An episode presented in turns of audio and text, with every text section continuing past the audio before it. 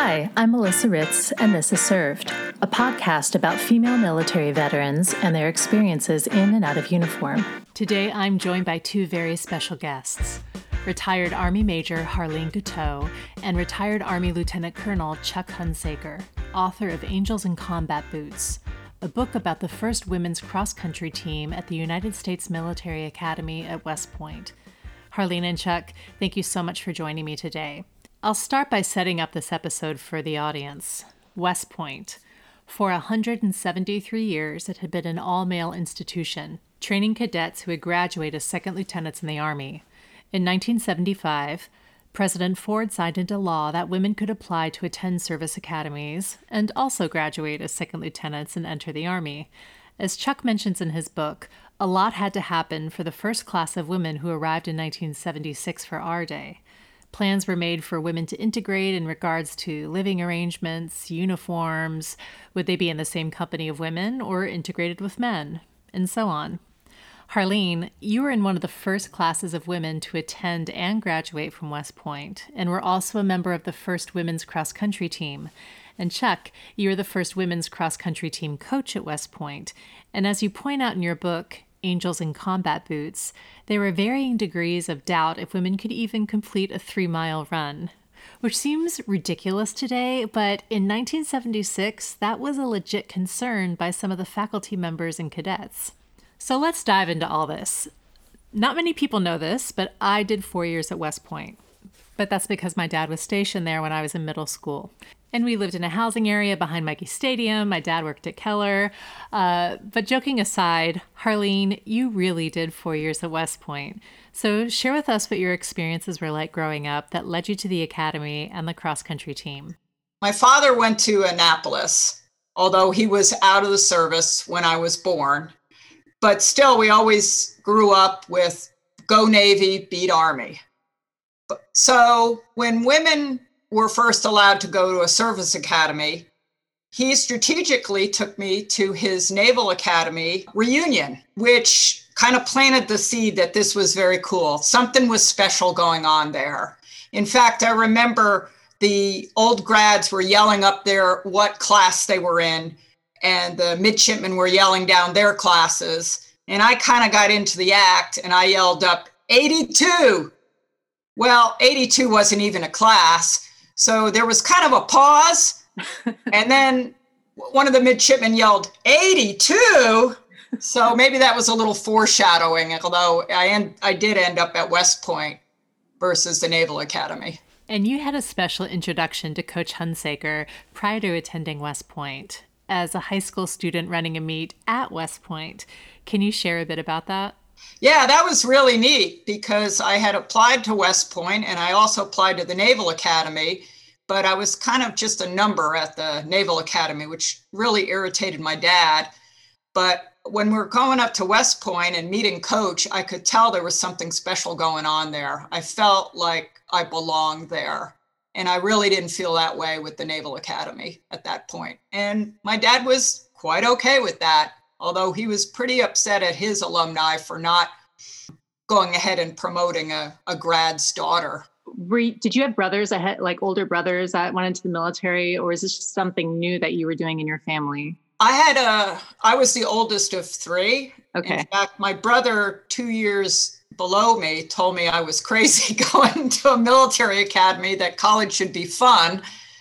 And then two years later, he joined me at West Point. At West Point. Oh, wow. Okay. And you had run track in high school or cross country? Both, yes.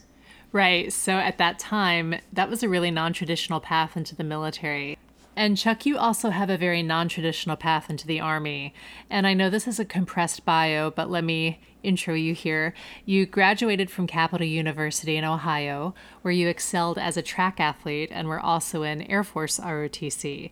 After graduation, you didn't enter the Air Force, but coached men's track at the University of Cincinnati and later at Southwest Missouri State University, where men's and women's track teams coexisted. You had a successful tenure as a coach, but were having issues with the athletic administration. So you looked for another position and applied to be the men's track coach at West Point. You didn't get that position, but through serendipitous events, you shared all this with an Army captain friend. Phone calls were made, paperwork was signed, and at 32 years old, you got commissioned into the Army. Around this time, women were being accepted into West Point and they were looking for a coach for a women's team. More calls were made, and you reported to West Point in January 1978. Does that sound right? Yeah, that is uh, that's absolutely correct. It's uh, it's certainly not the normal way that that things happen. When I was in college, uh, I was kind of in this dilemma. Uh, I really enjoyed ROTC, but when I got to the end of my sophomore year, you know, you had to make a decision at that point in time that you were going to go on active duty if you went into the last two years of ROTC. But I had this this idea that I also wanted to be a track coach, and so I was torn do I want to go in the Air Force? Do I want to go in, you know, maybe become a coach? Uh, and I think the thing that actually probably at that time pushed me over the top was, of course, I was in the Air Force. I wanted to be a pilot. Uh, we had to take the flight physical, and my left eye wouldn't pass. So uh, I said, well, if I can't fly, I don't want to go in the Air Force. So I didn't. Right. So you decided to coach track. And at a coach's clinic, you struck up a conversation with Gary Truce, the track coach from the University of Cincinnati. He convinced you to coach with him while you're pursuing your master's degree. And, well, this is your story. It just so happened that Gary left right before school started, and a new coach named Paul Armour uh, came in. And so I spent two years there at Cincinnati. I got initially got my master's degree, and then I stayed on at Cincinnati as the assistant coach Paul Armour ended up leaving for another uh, job and recommended me to be the head coach. So, you know, I got to be a head head track coach at uh, a Division One school at, at 26, which was well, it was pretty cool. You know, I mean, from my perspective, it is cool. And you talk about being at the right place at the right time. So, how did Southwest Missouri State come about? I was lying in bed about a week later, and the phone rang, and it was the athletic director at Southwest Missouri State. And he said, You know, we've heard about you. We'd like to interview you to be our, our coach. Uh, so, talked it over with my wife, and that was a great opportunity. Let's, let's go hear what they have to say. So, we I went to went out there, uh, was interviewed. They offered me the job, and so we left and went to Springfield, Missouri, and I was there for six and a half years uh, as a coach. And well, we had we had some some really good teams there. Well, we were national champions once. We were national runners up twice. The cross country team had become the best team in the history of the school. But it seemed like the uh, the athletic director, who incidentally had been the track coach before me, that's one of the things that attracted me there. I said, you know, here's a guy that's been the track coach, uh, so he's going to, you know, look at track a little differently than if he had coached something else.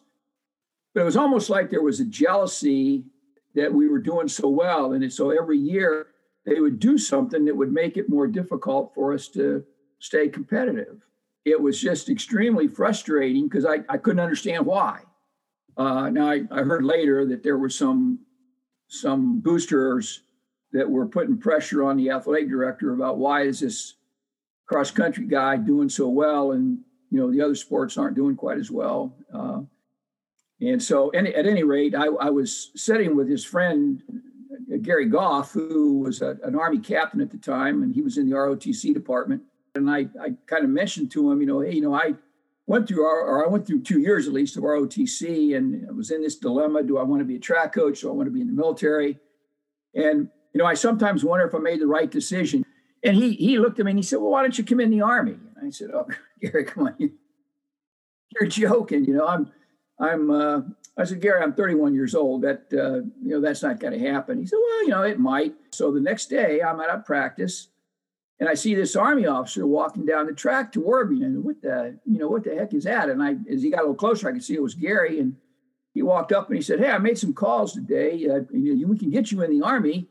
Well, at the time, well, I guess they still have this. There was a program in the military that was called the direct appointment process. It was used mostly for doctors and they, they looked at your at your background and then based on your background uh, you could come into the army at a, a, higher rank than second lieutenant And so, you know, I when the paperwork came, I sat down with with Gary and we went through everything. And, and uh, one day, this letter arrived, and it said, uh, you know, in short, you know, congratulations, Captain Hunsaker. We're offering you a commission in the Army as a captain.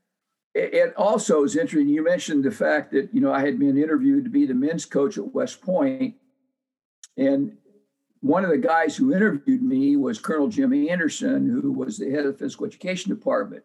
I think there were about five people that were involved in that interview, and he was one of them. And somehow he found out that I had gotten commissioned in the Army, and he was at the time on, on a special committee of how are we going to integrate women into athletics. And I, think I mentioned this in the book, but you know, when you look at the planning that went into women at West Point, uh, it was a really constrained time frame. I mean, not all that had to happen in in less than a year. And you talk about all the the myriad of things that had to be you know worked on. And that first class was going to be pretty small. It was only going to have, I think, the plan was somewhere around 125 women that they were going to let in. So you're not going to do much with an athletic program with 125 women. So so the sports piece was was not something that was really planned. And, and that's not a knock on anybody. I think that's just reality. You know, it just it, it couldn't really be. So you know, as as the second class got there, they said, okay, now we're we're getting more women. You know, sports at the academy is such a big thing. You know, every every cadet and athlete, every athlete challenged. So how do we start this women's athletic program? Well, there were no budgets and there were no coaches. This well, Colonel Anderson happened to be on that committee, and he said, "Well, you know, we interviewed this guy Hunsaker. Uh, he was on our short list for the men's job. You know, he's commissioned. He's got a he's a captain in the army. Uh, he can work in my department, and uh, he could be the first track coach for us. And he can help get the program started. So, I actually was running a swimming pool at the university over the summer." And the, the telephone call from West Point actually came to my house. So my wife got the call. Of course, we didn't have cell phones or any of that stuff, and we didn't have a telephone at the pool. And she actually ended up calling the campus police and saying, you know, please go over to the pool and get my husband. Uh, tell him to go to his office. He's going to get an important phone call. So I'm sitting at the pool, and one of the campus police guys comes up and says, uh, "Hey, Coach Hunsaker, uh, you need to get to your office right away. You're going to you're going to get an important phone call." Well, you know what's the first thing you think? Oh my God, something happened to one of my kids, or you know what's going on? And I, I dropped what I was doing. I ran over to my office, and uh, phone rang, and it was a guy named Captain uh, Bob Frank from West Point, and he said, uh, he said, Captain Hunsaker. And of course, I that took me by surprise. Nobody called me that, you know, at the time he said, uh, We want to call you to active duty. Uh, we want to bring you into the physical education department at West Point. Yeah, and that story is so wild because the chain of events that had to happen for everything to come together like that, you, you just can't make this stuff up. And what's also interesting is that you were entering the Army as a captain and learning the ropes of military culture while at West Point, just as a new class of cadets were arriving in 1978. And bringing this back to cross country, one of the comments in your book is that women had a lot to prove, and part of that was through PT. And as we know in the Army, that's running, which is why I joined the Air Force. so I'd like to hear from each of you what that was like. Harleen as a new cadet, and Chuck as a new coach of the women's cross country program, because there were also uh, groups that you were divided into gold, gray, black. So, can you speak a little bit about that whole dynamic? I think the biggest thing is we wanted to feel like we belonged. We didn't want to feel like any lesser than the guys. So running came natural. And actually, we didn't think anything. I know the gals on the team, the couple gals, black group was where we meant to be because we were runners. And we really didn't think about, oh, we have to prove ourselves to black black group or anything. We just were trying to survive, and black group just kind of came natural. Was um, black group the fastest? Black group was the fastest group. So yeah, that was just uh, came kind of natural to us to just do that. But we didn't realize that so many people were watching us as wow, they were in the black group because for us, it just was where we meant to be. That's we were runners, and that was the group that was going to challenge us. But to every other eyes, they were like, "Whoa, these women can keep up.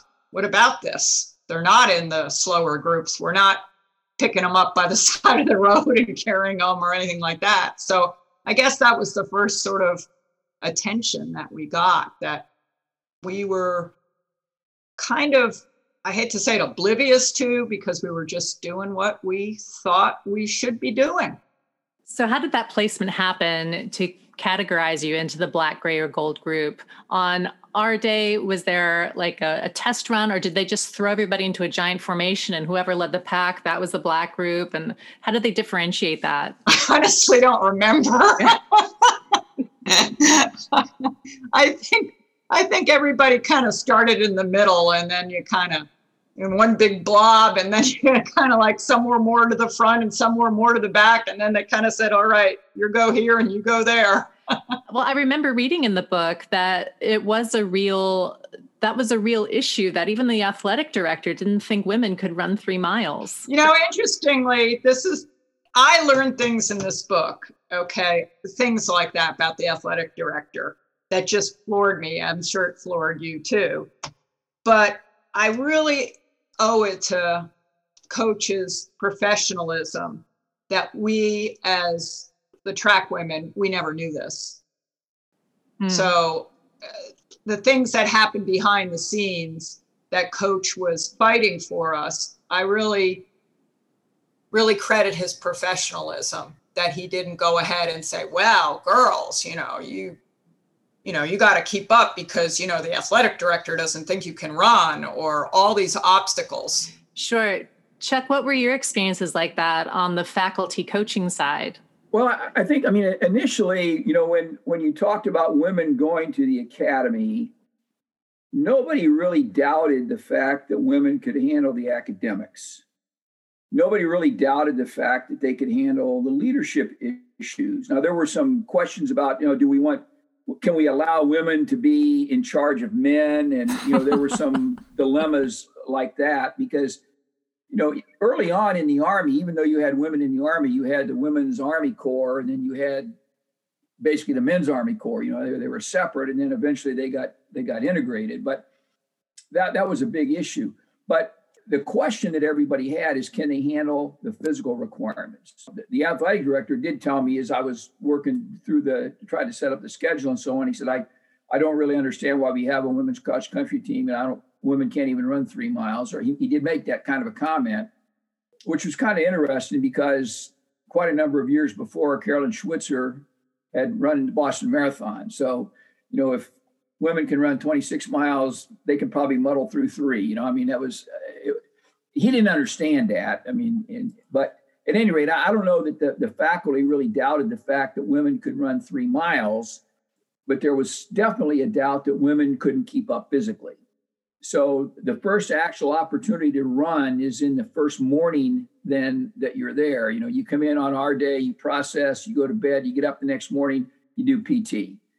Well, at least early on, the feeling was that the gold group was really the women's group. You know, the, the women are going to all have to be, be back in, in the gold group because they're they're not going to be able to, to stay up with the men. You know, there were there were men in the gold group, there were women in the gold group, uh, but there were also men and women in the black group.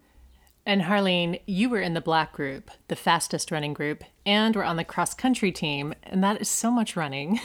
and uh, when we spoke prior to recording this episode, you mentioned that the women's cross country team created an unintentional sorority at West Point. Can you speak a little bit more about that? For us, cross country was an escape. It was an escape from the rigors and all the men, and we were just a women's group we were we became friends. And it was a real treat quite frankly to be able to go on a trip section and go compete at another location. That was a real treat for us. It was like an escape from west point. And you were just a group of women that's competing with other women there. And as it turned out we had more success than we thought we would have initially. And success kind of breeded success and confidence as we went along. And so that naturally brought us together. It was a great sorority, like, like you were saying, it really was. You know, when you had problems, those were the people you talked to. Of course, um, Coach was very understanding. Um, sometimes academics actually uh, took priority over cross country because he didn't want us to fail out. But all in the end, we all stuck together. And Chuck, being on the coaching faculty administrative side, what conversations were you hearing about this, about women being in all the different running groups? And I, and I think going back to Harlene's comment about the about the sorority, you know, you, you kind of have to kind of look at the the microcosm really of West Point. You know, there's 40, well, at the time, say uh, in round figures, 4,000 men, uh, two or 300 women as, as the women came in. So the women were, were a huge minority, just in numbers. It just was a reality. And so as they they didn't have all the women in one company you know so uh, you'd have maybe two women in this company two women in that company and so on and so as you went through your daily activities you were probably only around two other women for, for the most part. In academics, you know, you, you might be the only woman in the class. So, you know, when, when the when the when the women would come down to cross country, you know, they had 20, say, round figures, 20 other women that they could actually talk to. So it kind of bred this really close knit relationship. Right. The curriculum and the lifestyle at West Point is so grueling, especially in 78 when women were paving the road in what I can only imagine must have been a very hostile environment. And it would build camaraderie in a special way. And within that camaraderie, that forming of a team as you all competed at various events, you started placing and winning in both the Eastern and National Championships, and that recognition made its way back to campus. Speak a little bit more about that. Uh, now, the, the first cross country team uh, in the fall of, of 78, uh, we went to the Eastern Championship and we didn't place particularly high that first year. But then when we went back, you know, we had a year of training. So we were second that year. And then the following year, we were Eastern champions. And uh, I don't think anybody at West Point, and probably if you really, if I wanted to really be blatantly honest, you know, probably even my own self, you know, I, I don't know that I would have thought when I first got there that we were going to be Eastern champions three years later. But they were Eastern champions three years later. So you know that was a, that was a pretty big deal. Uh, and, and it certainly showed that the West Point women could do some pretty good things. We also went to the national championships and, and we placed in the top 10. So, you know, that was, uh, I mean, that, that was a really significant thing for this brand new team. Uh, and, I, and I think there were an awful lot of people at West Point who were hugely appreciative of, of that. And Harlene, what are those moments like for you? Because listening to this, I'm like, I'm impressed.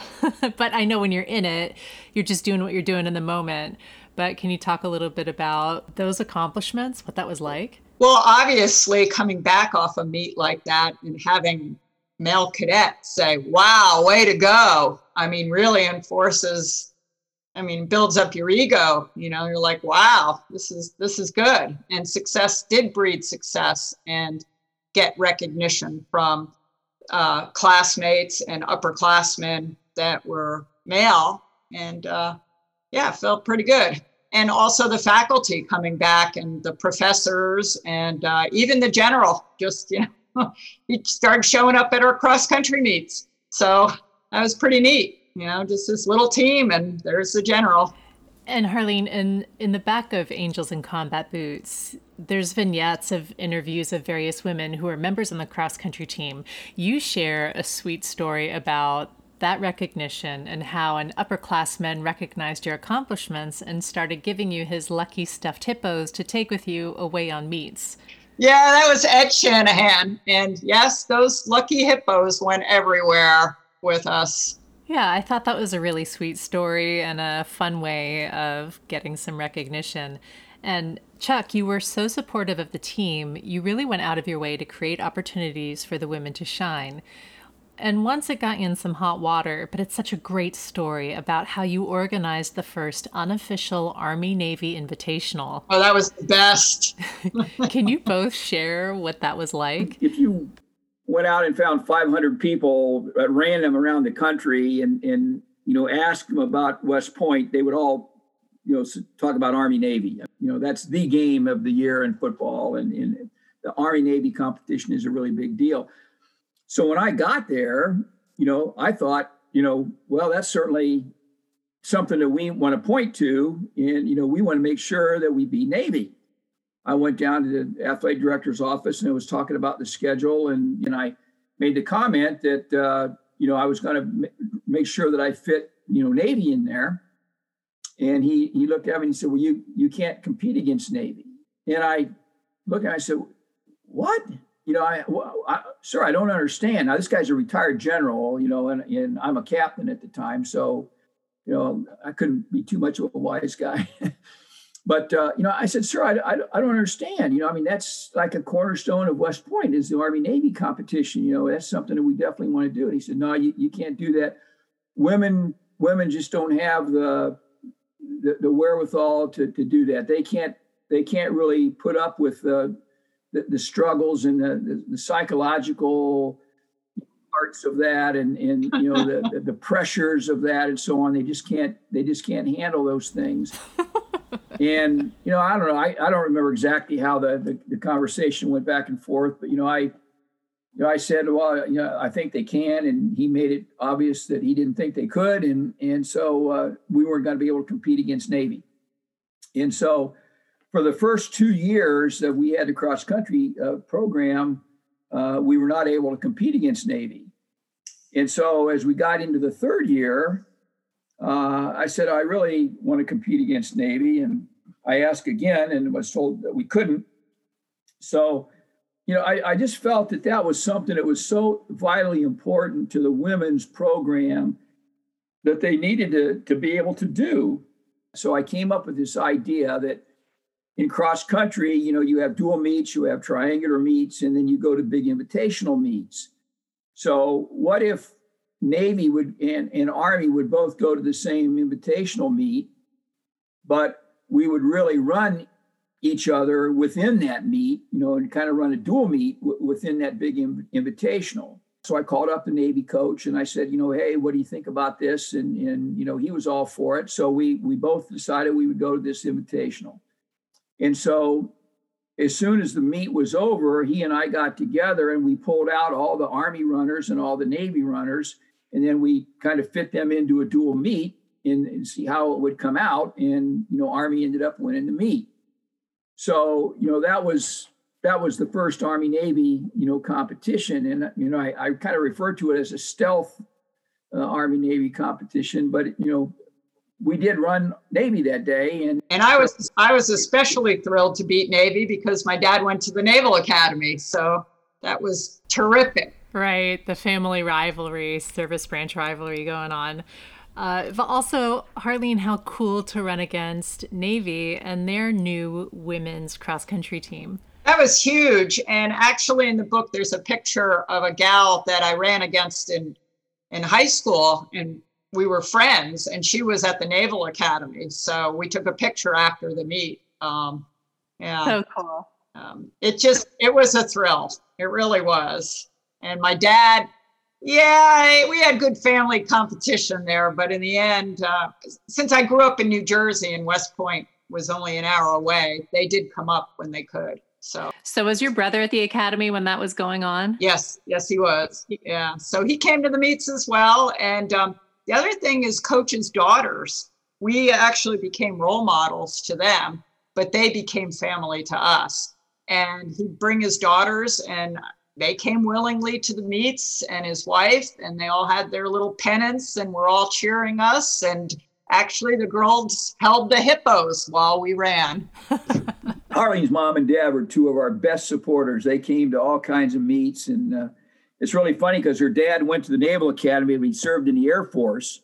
And then he would come to West Point and it was an Army competition and he'd have an Army pennant or something like that. And I used to kid him all the time. I said, We need to get you a jacket that says Department of Defense. yeah. Uh, so, Chuck, what I love about your in your book is you share how you really brought those winning opportunities back to the academy to let the women really shine. Um, share a little bit about how you nurtured that. So, uh, one of the things that I used to try to do, uh, we wanted to try to build as much support for the women's program as we could. And so, after every competition, I would ask all the cadets, you know, give me the name of any staff and faculty that you saw at our meet. And then on Monday, I would run off copies of the meet results and I would send that to them with a little note, you know, thanks for coming, and in hoping that they would come again and so on. Well, over the course of three years, you know, we got to have a, a really a fairly nice following of the women's uh, cross country team. But the important thing about that was, you know, I, I wanted those guys to be able to, when, when a woman came in their class, they could say, hey, I see where you did this, or I, I see where you did that. Yeah, that's really great. Or you, you did really well in this, in, in your race last weekend. Congratulations. So, you know, of course, when the, when the thing came around with, with Navy, then they could say, hey, I see where you guys beat Navy this weekend. You know, that, that's really a big deal. Well, the, the athletic director, of course, you know, heard about that, and I was summoned to the AD's office. And uh, so, I, you know, I thought I told you that you couldn't compete against Navy, and I said, well, you know, I, I didn't know. I mean, we just went to this meet, and they happened to be there, and you know, I could play dumb. And I, of course, he knew I was, he knew I was pulling his leg. But the important thing is, you know, is they showed that they could compete against Navy. Uh, and, and, so I, I, think that really opened the door because shortly after that, the Navy meets became, for all the women's sports, became just something that they did. And they today, you know, it's just no different than anybody else. The, the sad thing looking back on it is, is when, when you compete against Navy, it's referred to as a star meet or a star competition. And, and if you win, you get a special star that you get to wear uh, on your letter jacket when I was down in the AD's office uh, explaining why we had done that, you know, I said, well, you know, we ran against Navy, you know, we ought to be able to get stars for everybody. And he looked at me like I had horns and uh, he, he, said, uh, that's not happening. Harlene and I are both shaking our heads as you tell this story, and you share that in your book. But can you also comment on the time it came for the women to get their letter for their jackets, the varsity letter? What year would that have been? This would have been uh, the fall of uh, fall of '78. Okay. Yeah. Fall of '78 was the first, you know, official cross country team uh, that we were Corps squad or varsity uh, at that time, and uh, so we had gone through the season, uh, got down to the end of the season, and, and of course, you know, at West Point, for all cadets, if you're a Corps squad athlete, getting a letter is is a big deal you know, being able to put that on your jacket and, and so on. So uh, I, I, sat down and kind of looked back over the season, and I felt that there were, I believe, 10 of our women that I felt, based on our participation and so on during the season, uh, should have qualified for a letter. So uh, I put that in a in a memorandum, and I, I took it down to the athletic uh, department, and I turned it in. And uh, there was a, a female uh, first lieutenant who was kind of the go-between between the, the women's coaches and the athletic director. You know, she wasn't the women's athletic director. We didn't really have anybody in that capacity, but she kind of filled that position. I don't know. I think it was maybe the next day uh, I was down there, and, and she she said, uh, "Well, you know, we, we, looked at this, and, and uh, only Harleen is the only one uh, who's going to qualify to get a letter." And I was really taken aback by that, and I, I, I said, you can't be serious. I mean, what? Tell me, well, what's going on? What? Why? And he said, well, you know, the the AD has put these qualifications together for the women, and and Harleen is the only one uh, who would qualify for a letter. So I, I, said, well, what are the requirements? And she told me, and it, I don't even remember exactly what they were anymore, but they were extremely, extremely stringent requirements. Uh, and so I said, well, you know, why are these so much different than the men? And and she looked at me and she said, well, the the, the idea behind it is, you know, there are 4,000 men here, and you know, if you see a man walking across post, uh, and he won't have a letter on his jacket, you know, percentage wise, very few of the men would have that. But since there are so few women here, if you see, if, if we use those more more lenient uh, requirements, uh, if you saw a woman walking across post in in, uh, in her cadet uniform, she would have a, a, a letter on, and uh, he just didn't want to see that. you know, I, I realized that she was only passing on information, but I exploded. and uh, I'm sure she thought I was a consummate jerk, but I just thought that was the most ridiculous thing that I'd ever heard in my entire life. So obviously we weren't going to solve the problem right then and there. And so I, I went back up to my office and I sat down and I said, you know, let, let me just take a look at these the, these requirements for women. How would that compare with the men's cross country team? And it just so happened that they had had one of the best cross country seasons that the men had had in quite a few years. And that's a tribute to John Randolph, a guy who was the coach. He was a great coach. Uh, so if you use the requirements that were set up for women and use them for the men, even though this was one of the best men's teams that they'd had in years, not a single man would have gotten a letter.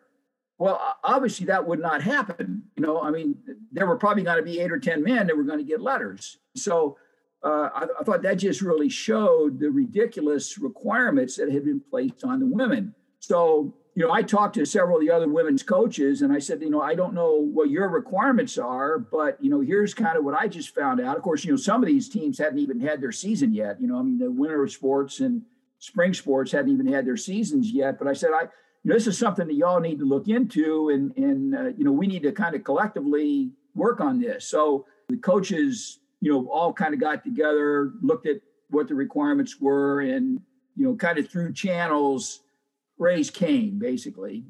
And, and so the requirements were changed, and they used the same requirements for men that they used for the women. So, you know, that was a huge win, I, I thought, you know, for the women. But, you know, when, you, when you look at it, you know, it was extremely discriminatory. I mean, there, there's just no other way that you can say that.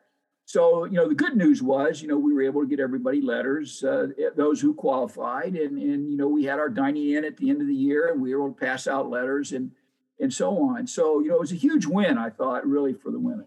Absolutely, Harlene. Did you know any of that was going on? I Had no idea. All behind the scenes. So. Again, we were uh, really uh, tribute this to Coach and his professionalism and fighting the fighting the fights for us, all behind the scenes. I, I think it's interesting that uh, a friend of mine who was at West Point at the same time uh, w- worked with the women's tennis team, and I, I put a note in our Christmas card that we sent out that you know I had written this book. So you know he saw that in the Christmas card, and so he ordered a copy of it.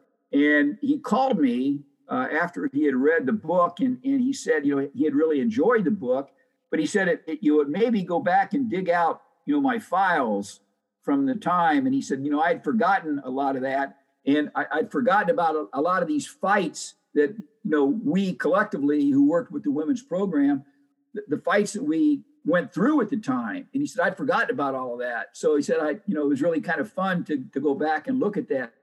You know, he kind of put you know, frosting on the cake there, you know, as far as, you know, yeah, that was something that was across the board for, for women and, and you know, the coaches. And in his case, he was a lieutenant colonel at the time.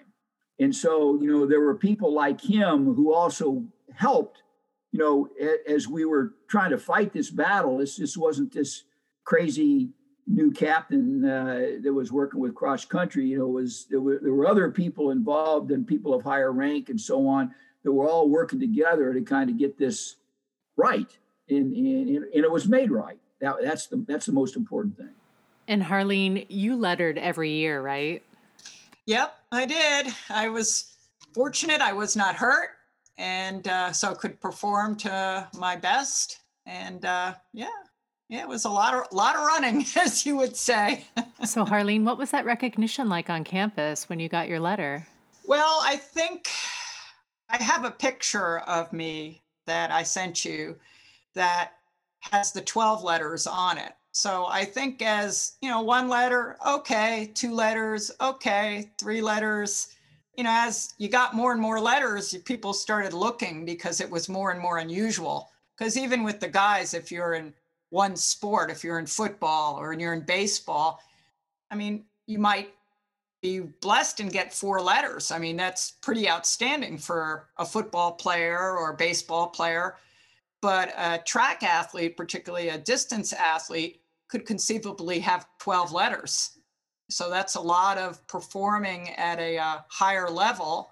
And then again, hoping you don't get hurt along the way because there's, you know, athletes. I know some of my classmates that probably would have gotten more letters, but they were injured.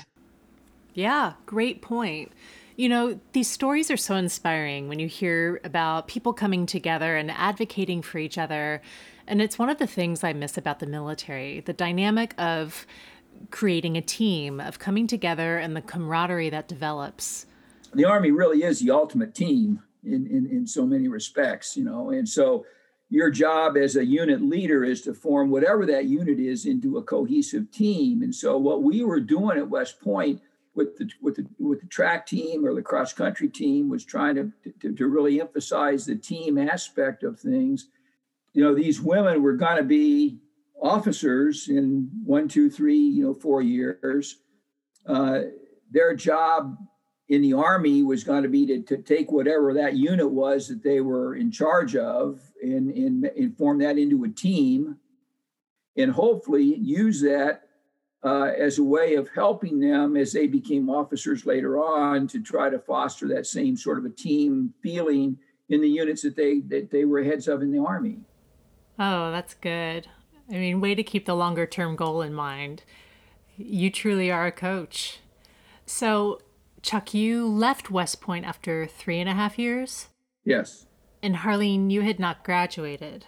That's correct. I, we had a, a coach after um, Coach Huns, Hunsaker and uh, Coach Sherman. Okay. Yeah. Well, there are so many stories in Angels in Combat Boots that add weight to all of this, but to start up a women's cross country program at West Point with Chuck and then to have him PCS out before you graduate. What was that like? Well, he left actually uh, my junior year. Uh, oh, okay. So. I had a year and a half um, with a, a different coach. I would say we all felt the loss of him leaving, but we had bonded as a team and we had matured as a team. So, and we had grown in as athletes, so we could handle harder workouts. So I think all that really helped that he set the stage for us to be able to go to that next level and then work with the new coach. And we still had each other. So And Chuck, what was that like for you when you had to PCS out? uh, tears, tears all around. Let's, let's not talk about that. Uh, that was tough. He came back for tough. my wedding, and his daughters were my uh, flower girls. Oh, wow. As was the new track coach. His daughter was also a third flower girls. I couldn't choose one over the other. So I had three flower girls. What the heck? oh, that's so sweet. So, where were your assignments after West Point? I went to what's referred to as the, as the Army Advanced Course. Uh, that was at Fort Benjamin Harrison. Uh, I got to command two companies while I was there, and then became a battalion executive officer, and then uh, left and went to Panama. And Harlene, when you graduated and were commissioned as a second lieutenant, what was your first duty assignment? I went to Germany, so I was pulling for coach to come to Germany. I was uh, we would have been there at the same time over there. But what's interesting though is okay, so I married a, a man from the class ahead of me, and a lot of grads do this. We got married right at graduation. So we the Army would recognize the Army couples program, but I had to go to my school and he had to go to his school and he was over in Germany uh, seven months and I we were married, but we didn't live together till seven months till Christmas time, and that was not uncommon. And I think even today, it's not totally uncommon. Right, and you were a quartermaster. I was quartermaster, correct, and I stayed in for 20 years. Just circling back a little bit, throughout the course of your athletic experience at West Point, you won 12 letters in cross country and an indoor and outdoor track. You qualified for the national championship every year. And Chuck writes in his book that you have not yet been a part of West Point's Athletic Hall of Fame. What would that inclusion mean to you? Oh, obviously, it would be huge. Um, I would be very honored that. I know there's a lot of outstanding athletes, so I don't know how I rack and stack with everybody, but I'm pretty proud of what I accomplished there. And I also think that early on, I know Coach mentions this in the book, it was different with women's sports. It really was the start of women's intercollegiate sports. Now it's it's huge, but with Title IX and everything, we were sort of at the beginning of all that. Yeah, I was very proud of what I accomplished there and uh, would be a great honor. Let, me let me just jump in there for a second. You know, when you, when you're starting a program like we were doing, you got to have you got to have that catalyst. You, you got to have something that kind of sets the stage. And as it turned out, Harlene was, I believe, the first woman recruit she was definitely the first woman recruit for track and cross country, but I think she was actually the first women's recruit for women's athletics at West Point. But whether that's true or whether it's not, I mean, she was our first recruit. And, and so she was the number one runner on our team. She qualified for the national championships as a plebe uh, that, that, that first cross country season. And, and so you know when you're when you're talking to other athletes that you're trying to recruit you're always trying to showcase what you've got and what you're trying to accomplish. And you need that snowball to start rolling down the mountain so to speak you know and, and that's what harlene was at that early in that early time at west point. Uh, and so you know when you look back and you say what was one of the key pieces of being able to build a team at West Point really it was Harlene. And that's not to take away from any of the other women that were on the team because they were all part of that. But it's just ironic that she was that first person that really helped get all that stuff rolling.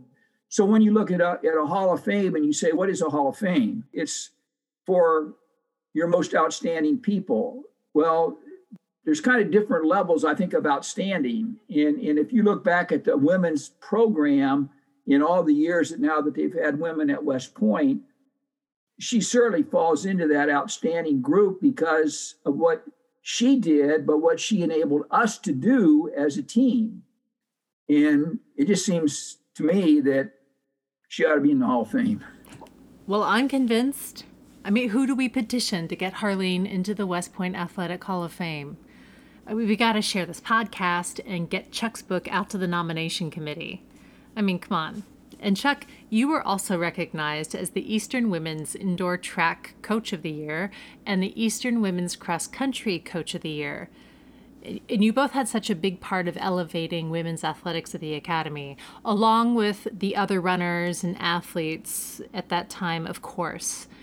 But since you're both here, well, yeah, yeah. I, I, I say this in the book, and I and I I don't say this in a haughty way, or you know, we're better than you way, or the finger pointing way, or any of that. But you know, if you look back at all the years now that women have been at West Point, I don't believe there's any other women's Corps squad team or you know varsity team uh, that has been in the top ten in the nation once, let alone twice.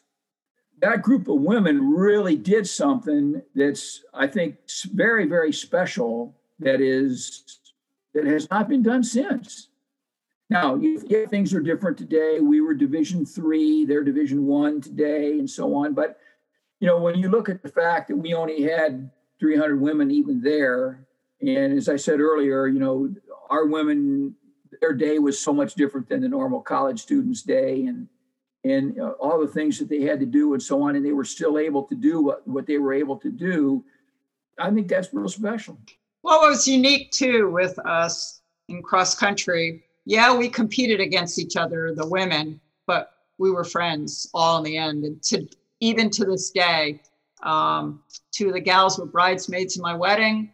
We get together every year, um, the class of 82 women. And uh, and then our, our fabulous reunion that we did 32 years later, something like that. We just decided that it was time. it was time to get the old gang together again. And it was really pretty meaningful to do that. Did you all go on a run together? That's a good one. we did not. we should have. All these stories and more are in Chuck's book, Angels in Combat Boots, available on Amazon.com. Oh, Chuck, you need to share the story behind the title. Well, you know, I, as I said, I, I got there in January of 78. And when the, the women's sports were stood up, uh, they were stood up as clubs and, and they were in the department of cadet activities so they weren't they weren't considered varsity sports they were just a club sport and so uh, they didn't really have nicknames. It was just the sailing club the mountaineering club you know whatever. At the time the the basketball team somehow or another had had come up with the name the Sugar Smacks, and I, I still have no idea where that came from, but that's that was what the women's basketball team was called, and it just seemed like you know we needed we needed something, and and so. Uh, my name was Charles, and I was coaching a girls' team. And one of the big TV shows at the time was Charlie's Angels. And so I really don't remember exactly who came up with the fact that the team ought to be referred to as Charlie's Angels, but it's it just started. And it, there was an article after one of our uh, first track meets, indoor track meets, uh, that was in the Pointer View, and it said Charlie's Angels did this. Well, once it was in the Pointer View, then that was it. You know, we were we were Charlie's Angels. And so, you know, at the end of the at the end of the track season, we had a dining in, and the team gave me a present. Uh, it was a cadet jacket with Charlie's Angels on the back of it, and they had had to get permission from the superintendent because that was, I don't know, defacing a cadet jacket. I mean, so to speak. There was nobody else had one of those, you know. So they had to get permission from General Goodpaster, and, and he gave it. So they, you know, they gave me this jacket, which I still have today, by the way. And then, of course, then the next year when we became Corps Squad teams, then the then the Department of of Athletics, you know, and the Sports Information Office handled all of our uh, all of our publicity and everything. And so then, you know, the Charlie's Angels officially kind of went away, and they were just known like they were all the other varsity teams as the Black Knights. But that's that's kind of how the idea of angels in combat boots, you know, came to pass. Yeah, I think it's a charming title. And to hear the origin story, I think it makes sense to the time period and also shows a sense of humor. So, Harleen, what kind of war stories have you and your daughter swapped about attending West Point? She's like, you know, it's she goes, Oh, mom, we don't do things that way anymore. Or, you know, it's just so much better now. I mean, just it's so much more normal. You know, the women can have earrings. Oh my gosh, they can have longer hair. I mean, we all had the same haircut. We had like these little bowl cuts, you know, little Dorothy Hamill bowl cuts, you know, that the barber gave us, you know, until they finally got a lady, you know, haircutter there. But it's things like that. It's just so much more normal. And there's so many more women, you know, there too. So they're, uh, you know, over 20% now. Yeah. Oh, wow. I didn't know that. You know, it's the evolution of the military. And one reason why I wanted to do a podcast is to hear about the growth and change in the military. And I've been out since 2003. So my experiences are so different from both of your experiences. And I like hearing about the experiences of people who served after me. Ah, again, Angels in Combat Boots available on Amazon. Harleen Guiteau, class of 82, and Chuck Hunsaker, thank you so much for sharing your time with me today. Happy to do it. Yeah, thank you very much. Appreciate the opportunity. And thank you for listening. If you're a veteran in crisis or are concerned about one, contact the Veterans Crisis Line at 800 273 8255, option 1, or visit veteranscrisisline.net. Confidential support is available 24 hours a day, 7 days a week, 365 days a year.